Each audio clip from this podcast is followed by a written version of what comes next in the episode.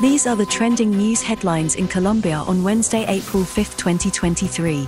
Brazilian gangs are believed to be behind the surging violence in the Colombia Brazil Peru tri border area as they fight for control of the key drug trafficking corridor.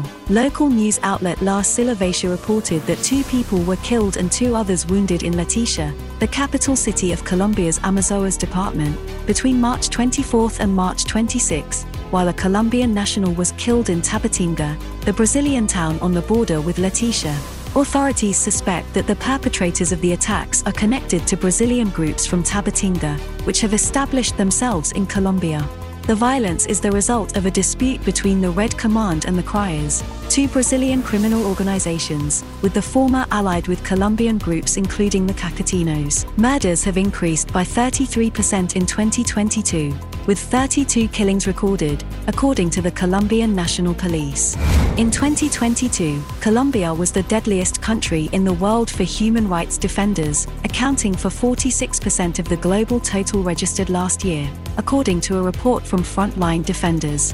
Latin America and Ukraine together accounted for 80% of the 401 deaths of rights defenders across the globe, with Colombia seeing more than three times the number of human rights murders than Ukraine. Defenders working on the protection of land, environmental and indigenous peoples' rights were the most frequently targeted. Indigenous rights defenders accounted for 22% of the total global killings across all human rights sectors last year. Environmental and indigenous rights defenders were also disproportionately targeted in Colombia last year, with 88 environmental and indigenous rights defenders killed. The country recorded 186 killings of rights defenders in 2022.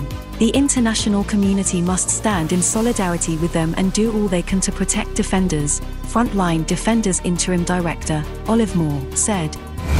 After seven years of diplomatic disputes and border closures, Venezuela and Colombia are finally seeing the benefits of renewed ties. The border town of San Antonio del Táchira is once again bustling with activity as customs officials inspect tractor trailers loaded with imports from Colombia, including mundane cargo such as detergent, tobacco, and crates of mayonnaise. Warehouse owner Emilio Gutierrez, who had to resettle in Colombia due to the closures, is thrilled to have reopened his business and believes that the border will once again become one of the busiest in Latin America.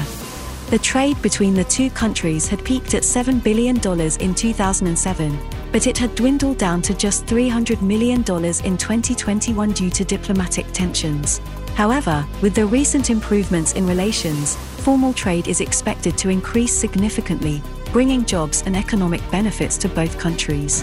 For more trending news headlines in Colombia, simply search Oscast Colombia News Headlines in your favorite podcast app.